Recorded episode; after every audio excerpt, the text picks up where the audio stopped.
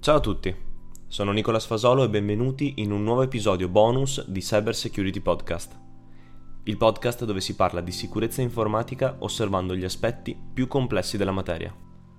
In questo caso, in via del tutto eccezionale, sentirete un'intervista fatta ad un vero threat actor.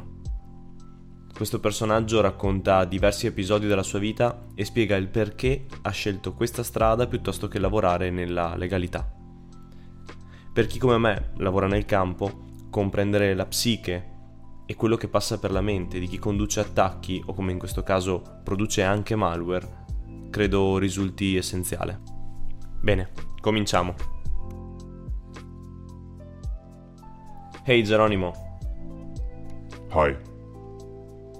I would like to give you an interview in my podcast, voice censored of course, to let you speak freely about what you think and answer some question like why you do shady hacking stuff and how you did end up selling system accesses and developing payloads to live.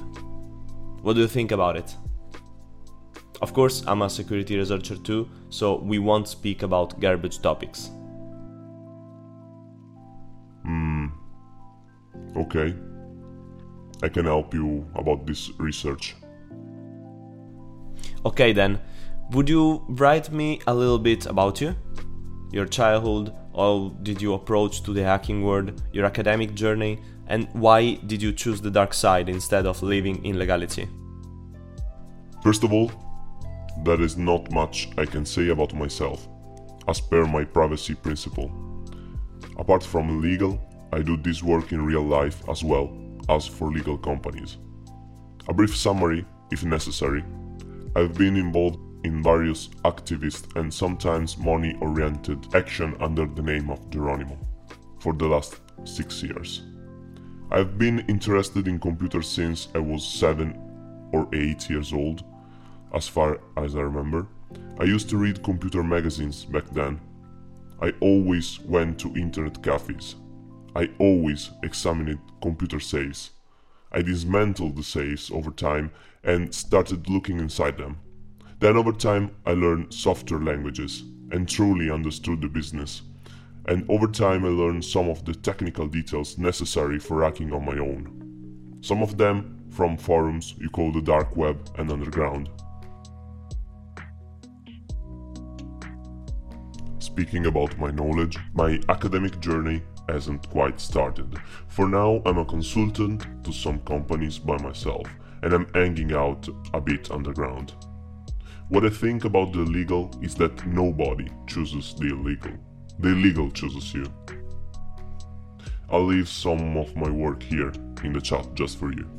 Other than these, I have various jobs that I do. But it's not my jobs to do shows. How much money do you earn per month during uh, your illegal activities and your illegal stuff? I can't give an exact amount. It changes from month to month. And depending on my work, sometimes I can't earn anything. Sometimes I earn up to twenty to thirty thousand dollars per month. How do you clean that money and how do you spend it? Is there a specific way or you develop it maybe your own? People who have nothing to lose and whom we call field workers take money instead of us and transfer it to us after few secure transfers via crypto.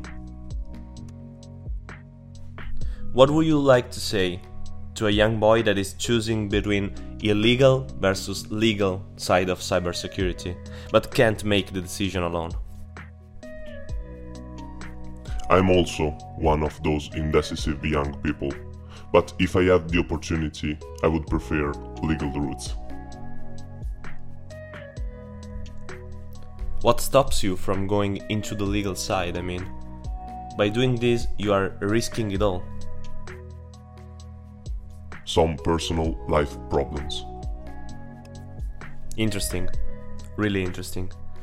But can I ask you which problems? To be more specific, please. If you are in Turkey, you are in an illegal paradise. Everything is possible here. From what I'm reading, you seem to be a responsible young guy. are you providing for your family? Yes, and it's hard. I'm not open to too many personal life questions. I prefer to talk about technical details. Okay, fair. Did you also do ransomware attacks for a specific team? I work with a team of my own, one or two more people. So you have your own payload, am I right?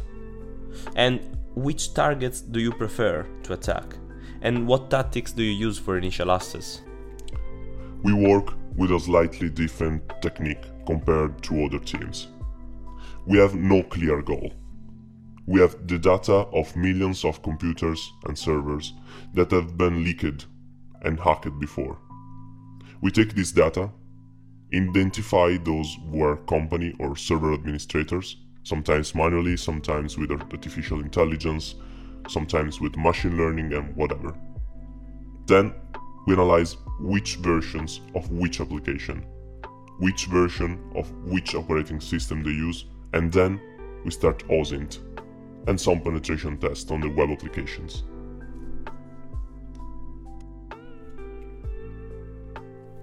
Okay, a more manual approach then. And how did you get access to this dataset? It seems quite big. Did you buy it? For this reason, we have traded on these logs with some other teams, and sometimes we have worked on software that we call Stealer to infect hundreds of thousands of people. But tell me more about the real action. Once you get inside the companies and retrieve the user data, what do you do to make the real profit? We examine bank accounts. We also work with various cash out gangs in such cases, and sometimes we also break into crypto wallets or make profit with ransomware, the usual way. So, you are also a malware developer. Tell me more about that. Yep, brother. Usually for Windows. We've been working on Stealer for the last few years because crypto operations aren't that easy.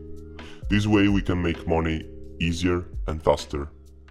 In this way, it is easier for us to get into system, steal data that will be useful to us and then sell it. Remember, data is valuable nowadays, my friend. That's where the treasure is, huh? How did you learn to code? From books and the internet. Okay, the next one is a tough question. Would you mind to share a payload with me? I mean, the compiled version, of course. I would love to analyze it and publish an article on it. I can't share the open codes of the Stealer, but I can share with you an open source code that we actively use. Whatever you can, of course, is appreciated. Okay, I sent you on chat. Like this. This is an old build that we used to deploy back in the days. Speaking about politics and ideologies, what do you like to say to your government if you have to give them an advice on changing the current situation to help you change your idea about this activity and starting to work with the good side?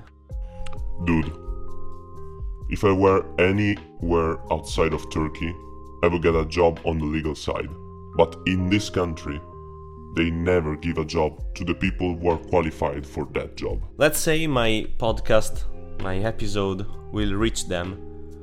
What do you want to say to them directly?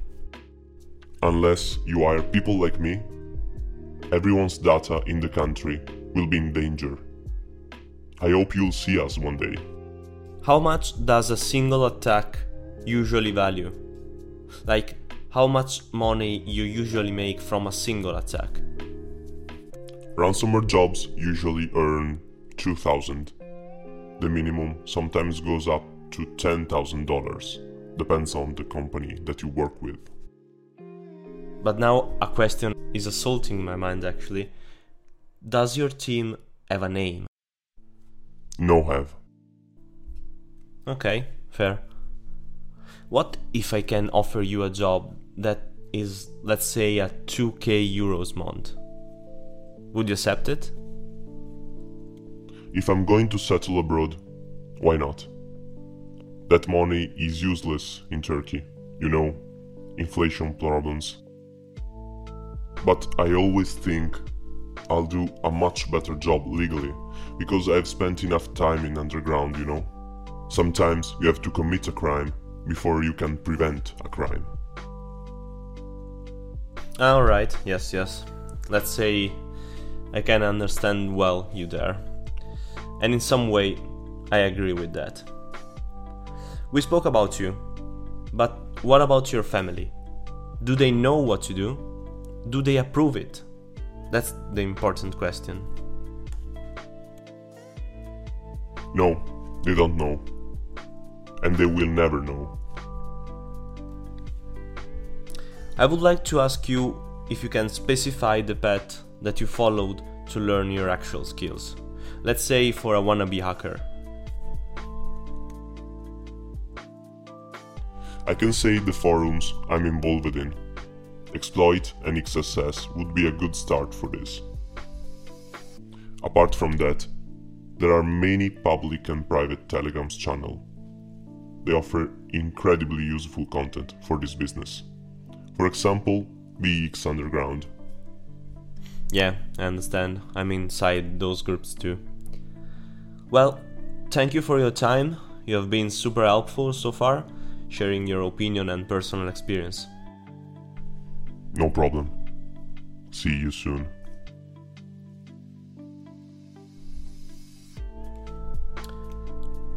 Okay, guys, as the episode had an interview in English, I'd like to keep it in English and uh, end it in this way. This interview was the first one of a long series made of many others that will come in the next months. Of course, who is in, in the official Cybersecurity Podcast Telegram group knows it already, as we'll get deeper and deeper inside either the technical and psychological side of the threat actor lives. This was, uh, of course, a bonus episode. So, what else to say apart? Un abbraccio a tutti voi da Nicolas, Cyber Security Podcast.